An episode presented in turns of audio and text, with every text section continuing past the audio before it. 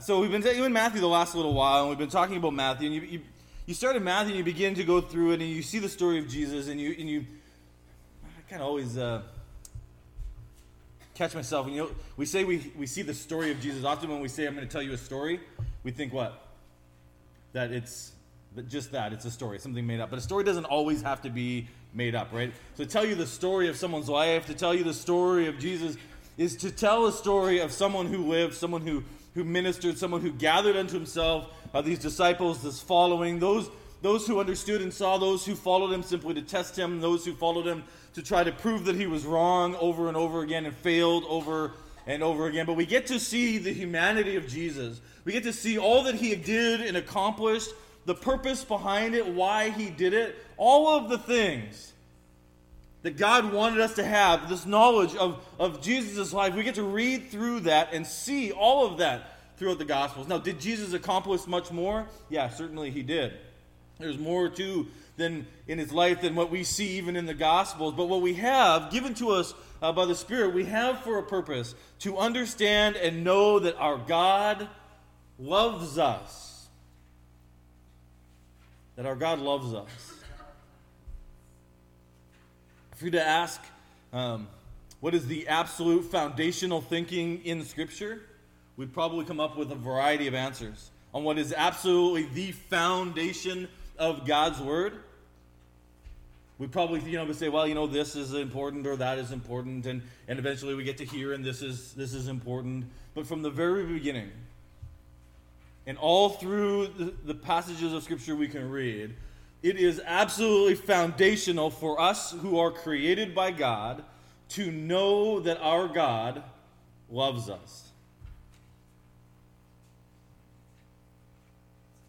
Think on it for a second. The realization of love that is overwhelming from God. We sang a song earlier that talked about our worth, whether we are worthy of the nails that pierced his hand. Are we worthy of that love? Do we deserve that love? Do we look on ourselves and say, well, this is obviously that God loves me because I'm so lovable? Well, we may at times, but the reality is no.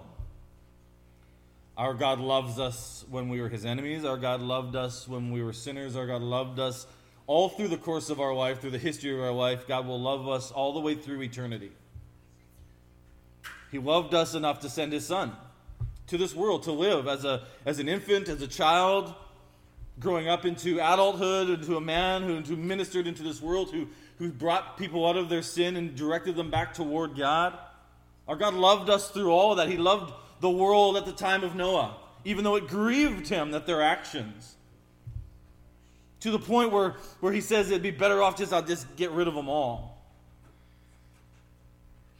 Because he desired for them to be good. He desired for them to understand and know his love. Does our God love us still? As we continue on in Matthew, and we go through Matthew, we get to this point now where we're in Matthew chapter 27. And we see those who are the religious leaders, the Sanhedrin, the Essenes, the Pharisees, the scribes, the teachers of the law, all of them that had this stake in continuing and holding on to power within the brethren, power within the people, the Jewish nation, holding on to their place in all of that. And they all kind of seemingly had a stake in that. And so we get to see now as they bring Jesus before Pilate. And it says that they have to convince the crowds, or they sway the crowd to begin to turn on Jesus, who Pilate recognizes to be righteous, who Pilate recognizes to be without sin, as they've accused him to be. And yet the crowds begin to turn. And it's always found it interesting because they begin to desire for Barabbas to be released to them. You find it interesting that there's this custom where once a year he'll release someone who is a convicted criminal back into the populace. If our government did that now, we'd probably have some issues with that.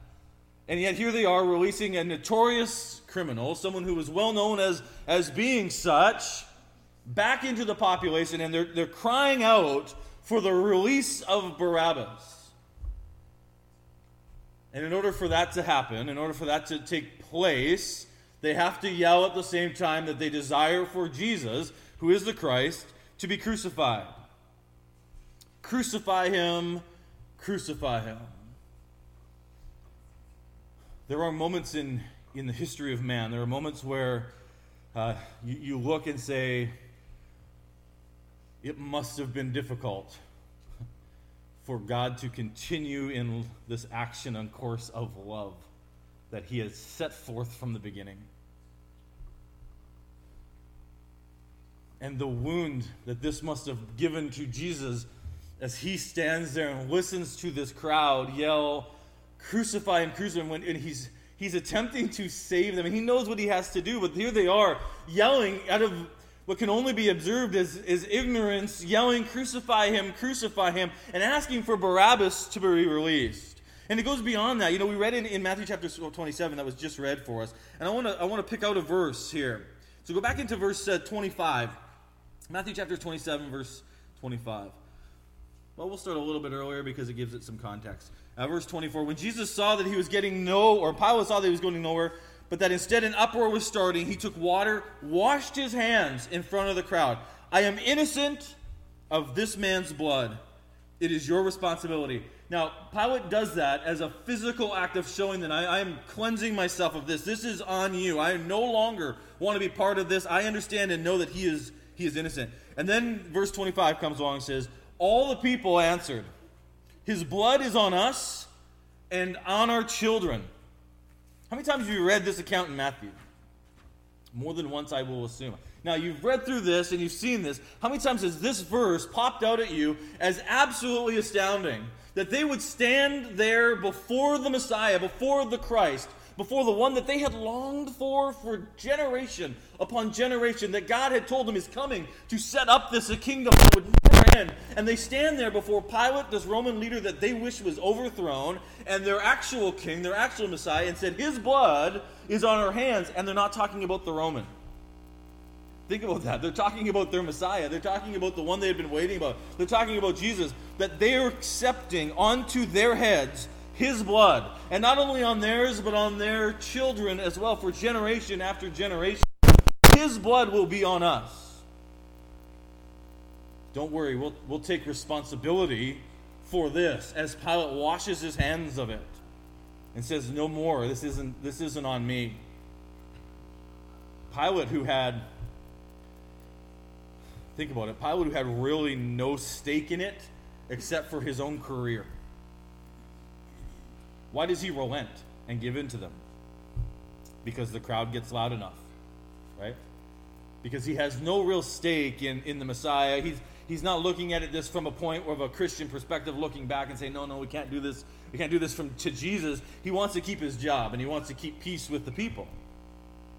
But even he can't bring himself to go through with that because he understands the absolute travesty that it is and what's happening. And so he washes his hands of it, and he's got no stake in it. The ones who actually do are the ones that say, on us will be his blood, and on our children as well.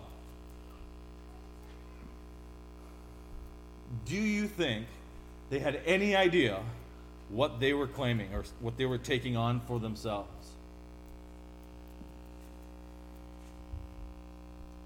The context of it as this eternal blood of... No, they didn't have any idea.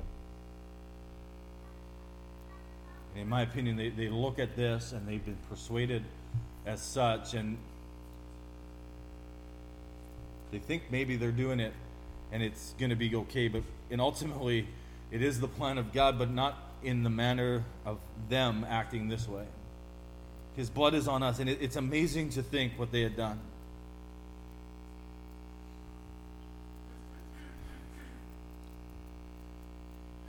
God sent his son. God sent his son because he loves us. He asks us every week to remind ourselves of this, to remind ourselves of what Jesus has done. We did that. We did that this morning already. And I've often wondered, as I often sit in the front or stand at the back, I often wonder how connected we are to the reality of that.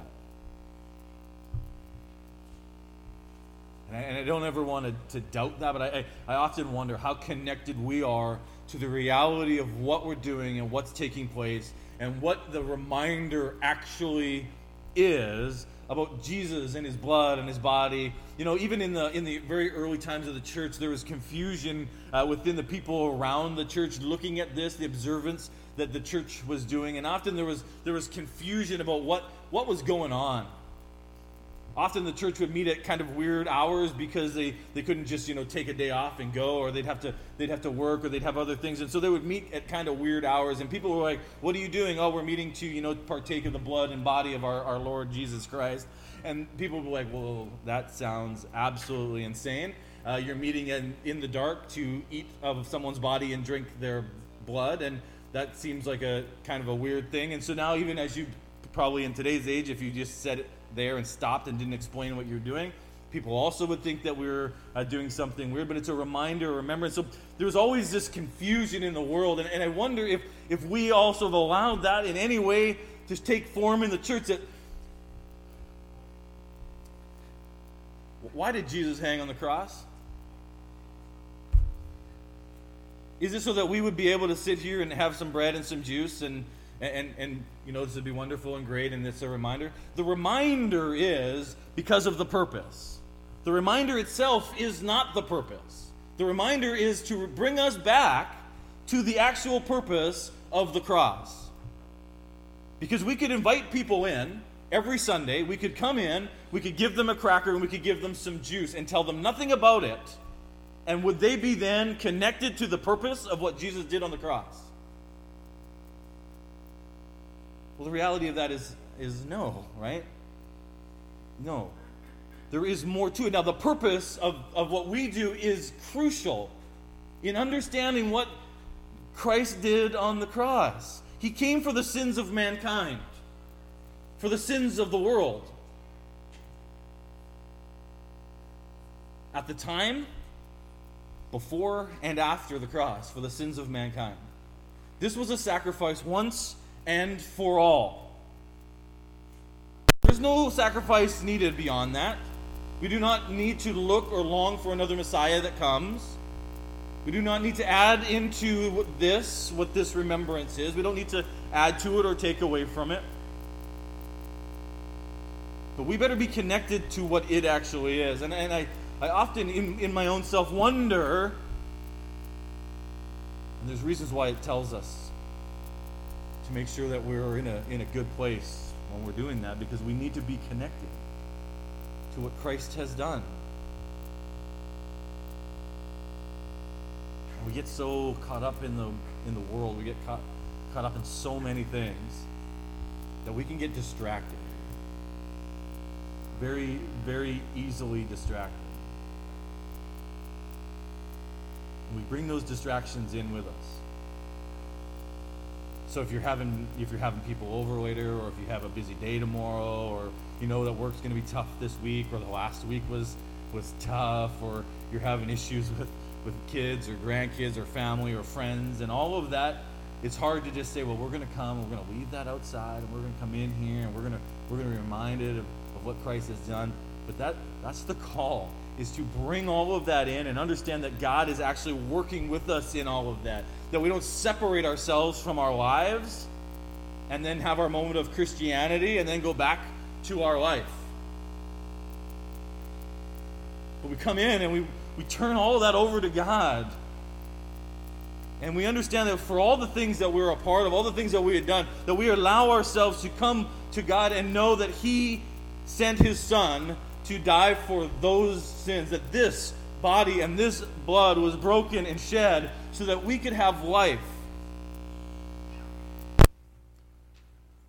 And they asked for His blood to be on them, and we desire for the same, maybe in different context, but we desire for the same, do we not?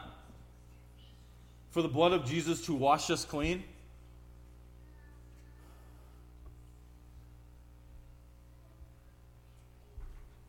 I I often wonder why we are the way we are. And there's the grand debate of nature versus nurture. Are we the way we are because our parents did what they did to us? Or are we the way we are because we were born that way? Well, that's an interesting question. Probably will take longer to discuss that than we have. There's probably more to it than that goes into it. It's probably some of both. It's interesting because, you know, I look at some of the things that my mother used to say, some of her little catchphrases and just different times of life, and I used to shake my head and go, oh my, I cannot believe that you say these things. And then something will happen and two shakes of a lamb's tail will come out of my mouth. And I'll be like, oh no, what have I become? Because it's something she used to say. Well, how long is that going to take? Well, two shakes of a lamb's tail. How long is that? I don't know, but that's what she would say. And I find myself saying that. We learn, we grow, we are who we are, but why? Why is man the way it is? Why do we choose and desire the things we do? Why do we falter? Why do we make mistakes? Why did they stand here and yell, crucify him? Why were they persuaded to yell, crucify, against an innocent man, against a righteous man, against their Messiah?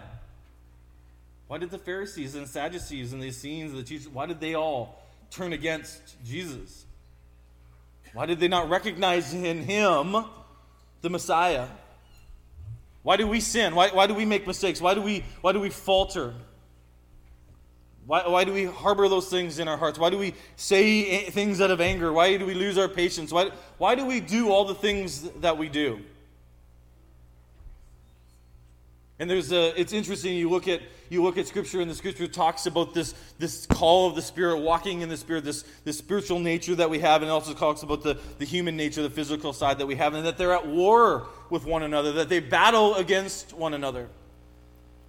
And I think we recognize in that the truth of life, don't we? That there is this war, this battle that is being waged.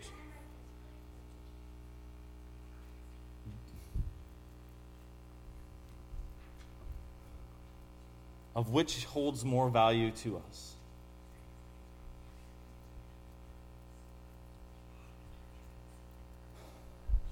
I was on Facebook the other day, and there's a quote that had something kind of to do with this, and you probably all heard it. I don't even know who posted it. But it was talking about this two sides that are at war. And the person was describing it like two wolves battling it out for supremacy. And the person says, well, which wolf wins? How do we know which side is going to win? And the other person, in trying to display some wisdom, said to them, well, the one that you feed is going to be the one that wins. Do we come to our God in humility, and do we come to him and know that it's for our sins that he died? Do we come to him and repent of those things? Do we come to him with humility, desiring to be saved? Do we know that because of us that he went to the cross? Do we recognize what we're doing here, why we're here, what it actually is that we're remembering, and why we're here doing it, why it's important for us to continue to meet together and encourage one another and pick each other up and help each other, because this is all true. This is us. We don't overlook sin and say, well, then sin's okay. No, that's not what we're saying. We're saying that we need to come out of that, and we need to build off of that, and we need to come into what is life and understand that this is why we're called to be together.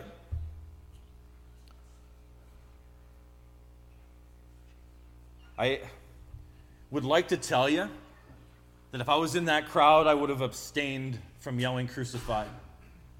That I would have turned around and walked away and said, nope, not me. I'm not going to do that. I'm going to go stand with my Savior. As they should have. And forced someone else to yell, crucify. Forced someone else to do it. We all like to think that about ourselves, probably. Do you think they were any different? Do you think they yelled, crucify him, thinking, oh man, this is really wrong? We probably shouldn't be doing this. In fact, this is the worst thing that I'm ever going to do in my entire life, but I'm going to go ahead and do it. Do you think that's what's going through their minds as they yell over and over and over again as they desire for Barabbas, this notorious criminal, to be free? Do you think they maybe recognized later? Do you think there are some that recognized later? Well, we know that there are many who recognized later who Jesus was, what he did, their part in it. And they were cut to the heart. And they cry out to Peter, well, what do we do now? What do we do now? This has already happened. What do we do with this? We can't take that back. We already did this. What do we do now? And Peter tells them what? It's over for you. Too bad. If that was the truth, would he have preached to them in the first place? They come to that conclusion. They come to that understanding. He says, repent and be baptized for the forgiveness of your sins. This is what we're doing here. This is what we remember. This is why we have the scripture, to open it up and understand that we too can come back to God and have his blood on us. Again, in different contexts, but have his blood on us. Because we have sinned and God has forgiven. We have made mistakes and we are like this in mankind. And God has loved us and continues to love us. To the point where Jesus is willing to go even beyond this and suffer in our place. You continue on in Matthew where we were reading, Matthew chapter 27. If you continued on through the rest of Matthew chapter 27, you get to see this suffering. You get to see what Jesus was willing to do for us. It says that Jesus was mocked. And we know that the soldiers, they took him, and they stripped him of his clothes, and they put on this purple robe on him, and they gave him the staff, and they put on this crown of thorns, and they begin to bow down, and they begin to mock him and spit on him. They took that thing, and they beat him across the head again and again.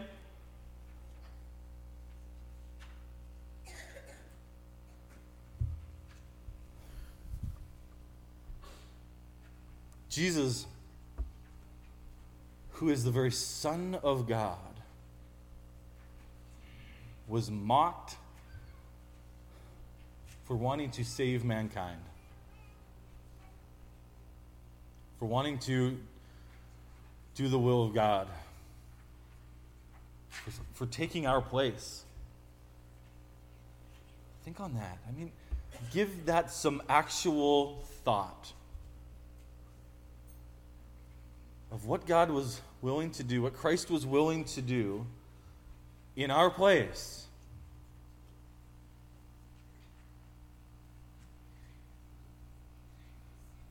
Beyond that, he was crucified.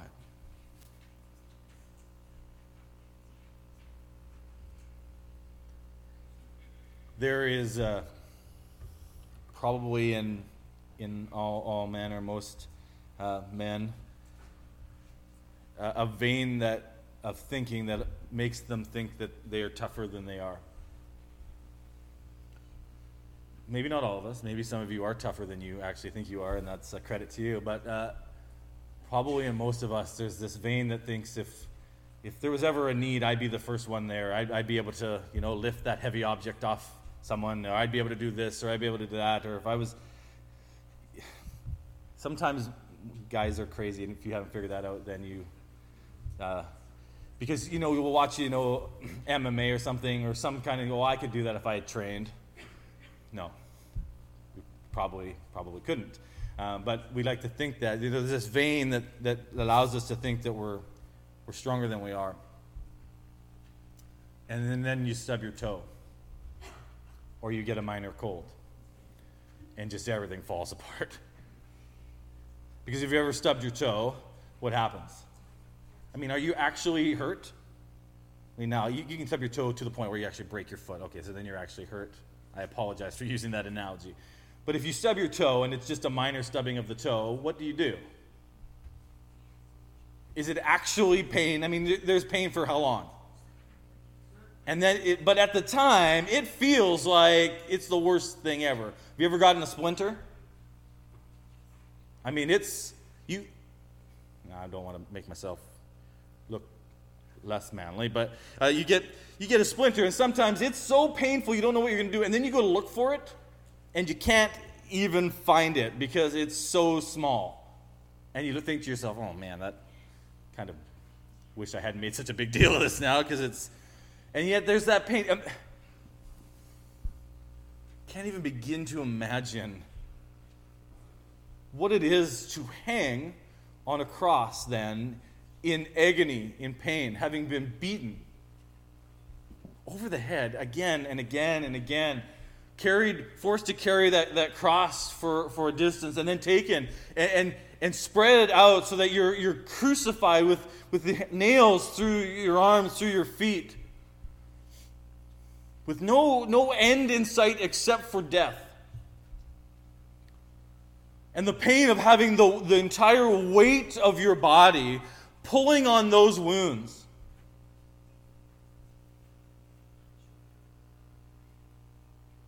Think about that, average guy, 180 pounds, something like that, pulling on the wounds of a nails through your feet.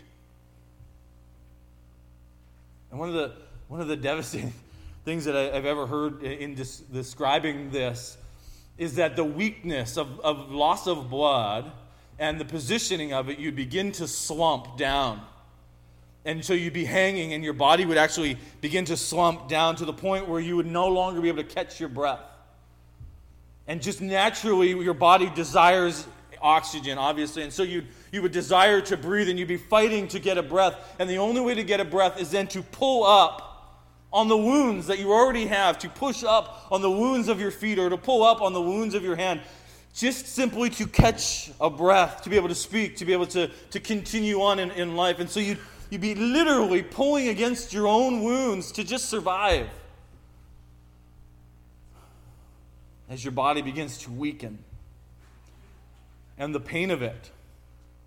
Because you can have a little bit of pain, and if you don't think about it, that little sliver of the pain kind of will dull or go away. But every time you pushed on it, you're reminded of that again. So every breath, you begin to pull on your own wounds. Christ hung there, not because he was guilty of anything, not because he said, oh, well, let's just go this direction. Because of us, he desired this because it was the will of God. And it would be a terrible, terrible thing. And sometimes, I think we want to leave Jesus on the cross because we think of the cross as this moment of salvation. And the cross is definitely important. But what happens after the cross? Wayne talked about it. What happens after the cross? I'll give you a hint. What happens after the cross? Jesus gives up his spirit, right? He breathed his last. He chooses this. He goes, and then there's this time of burial where he's buried in a borrowed tomb. The stone is rolled over and sealed. There's all these soldiers, a contingent of soldiers there guarding the tomb so that no one could come and steal the body of Jesus. And what takes place over that time? What's taking place as we think about this, the crucifixion, his death, his burial? What's taking place there? Well, what was the purpose to start with of the cross? Is it simply so that Jesus could die, a visible, painful death? But on the cross, what does he do? He takes on our sin and our death. And how all of that works, it comes to fruition where he comes and he is risen. He is alive. Why? Because he has conquered sin and he has conquered death. This is what's taking place at the cross. He goes and is a sacrifice on our behalf, so he hangs there in our stead because the wages of sin is death. He gives up his spirit. He goes unto death, taking on our sin, our death, so that he can battle against that and win a victory over sin, win a victory over death, so that we can be connected to him. But our God, he is alive. Christ is alive. He is not dead. And so if we only think of Christ on the cross, or as a figure who has died, then we do not give him the credit of what he has actually done. He has gained a victory over death for us. so that when we bring our sins to him, when we come to him and we repent, as Peter calls us to, that we can be connected, we can be joint heirs with Jesus. We can be engrafted branches.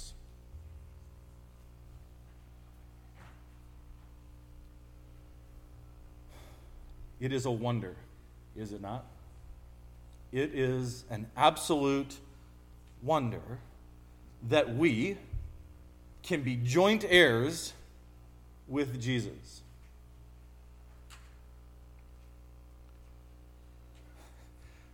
Let's go back to the beginning. Who is Jesus? The Son of God, who is God, who is with God. Through all things he created were because of him and through him. This is who Jesus is. Jesus is without sin. Jesus is humble. Jesus is kind and loving and compassionate. And Jesus goes and sacrifices himself for the sins of mankind. And who are we in the scope of that? Well, we are enemies and sinners. We are often wrong, mistaken. We have the capacity for obviously great good. I don't want to overlook that. We do have kindness and compassion and love and all of those things. But it proves over and over and over again how amazing what Christ did on the cross actually was. Because it can wash us as white as snow because of what he did. Turn over into Matthew. And we see this as it was displayed for us already in Matthew chapter 28, the first 15 verses. They go and they begin to look for Jesus. They go and to begin to look for him. And I want to think about this. So as Wayne mentioned before, there are those that would say, okay, they're mistaken or this or that or all these other things. And yet there were guards at the tomb. Why? Why are there guards at the tomb? If you remember, I mean, Scripture tells us why there are guards at the tomb. There are guards at the tomb because the religious leaders go to Pilate and say, we remember that when Jesus lived, he said that he was going to rise again on the third day. And so we want to make sure that his disciples don't come and steal his body. So we're going to put guards at the tomb. Is that all right? Yep, go ahead. Let's put all these guards at the tomb. So then after, the claim is what? Remember the lie? What's the lie that they spread and people still kind of believe to this day, it says? The lie is what? That his disciples came and stole his body. Okay, but there were guards at the tomb for that express purpose. Now, these are trained soldiers. These aren't just, guys sitting around with flashlights hoping to catch someone doing something bad. These are trained soldiers guarding the tomb. Do you think Mary Magdalene is going to come and overpower all of these trained soldiers and steal the body of Jesus? That her and the women that come to the tomb are going to be able to then roll back the stone, overpower the guards, steal Jesus' body, and overpower the guards in such a way that all of them are laying on the ground like dead men.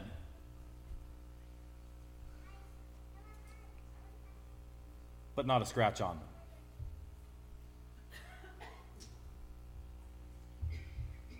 Is there another alternative to that? Because, sometimes you could try to come up with a reasoning for something that sounds like it's a sound argument until you kind of think it through. Well, obviously his disciples came and stole the body and this and that. Okay, but there is all of these guards at the tomb. What makes more sense? That all of these guards were overpowered by these few women that came to see his body? Or even the 12 disciples? Or you think of a contingent of soldiers being in the hundreds. How many guys would that take to overthrow a group of soldiers? Without anyone knowing that it happened. Without anybody hearing it or any other thing that people would say, well, did you hear the battle last night or around the tombs? No. Well, what else could have happened? Well, there's an explanation, right? Let's go into Matthew chapter 28. There was a violent earthquake, for an angel of the Lord came down from heaven, going to the tomb, rolled back the stone and sat on it. His appearance was like lightning, and his clothes were white as snow. The guards were so afraid of him that they shook and became like dead men. The angel said to the woman, "Do not be afraid, for I know that you are looking for Jesus who is crucified. He is not here. He has risen, just as he said." I want to focus on those two things. He is risen, and he is not here. He is not here. He is risen. Why you look for the dead, or look for the living amongst the dead? He's alive. And the point of us understanding that is the part we didn't put up here, but we read for it. The third part of that sentence says what? He is not here. He has risen. What else? What does it say there at the end? Just as he said. That's why the guards were there, right? Because he said this was going to happen. He is risen. Our God, He is alive. He is the giver and sustainer of life. The wages of sin is death, always death. And we may not like the reality of that. We may not like the message that kind of portrays, but the wages of sin is death. It's always death. Because it is a missing of the mark. It is a betrayal of God. And so God, who is the giver and sustainer of life, who is life, when we miss the mark of life, you end up away from life, and that obviously leads, if you can follow the equation, it leads then into death, and that's why the wages of sin is death. That's why Christ went and died in our place. That's why he battled and conquered sin and death, so that we could live, and it's because he lives that we can have life. And it's only because we're connected to him through his death, through his burial, through his resurrection, that we are connected now to his life, so that we too can have life. It's something I hope we don't ever forget. That's what we're doing. That's who we really are. That's the thrust of God's word. It's to bring us back to that. Bring us to an understanding of that. So that we understand the devastation of sin, because it put Christ on the cross. It leads us away from God. And we also understand the wonder of grace, because it's not worked for and it's not earned. It's freely given and can wash us clean of those things. But it came at a great price and a great cost. But through that price and through that cost, we can be joint heirs with Jesus and spend an eternity with our God. Let's go ahead and close this morning by continuing to read in Matthew. And I want to read the last little bit of Matthew chapter 28, the last little bit of Matthew in general, I guess. But Matthew 28, it says, "Then the 11 disciples went to Galilee, to the mountain where Jesus had told them to go. And when they saw him, they worshipped him, but some doubted. Then Jesus came to them and said, 'All authority in heaven and on earth has been given to me. Therefore, go and make disciples of all nations, baptizing them in the name of the Father and of the Son and of the Holy Spirit, and teaching them to obey everything I have commanded you. And surely I am with you always, to the very end of the age.'"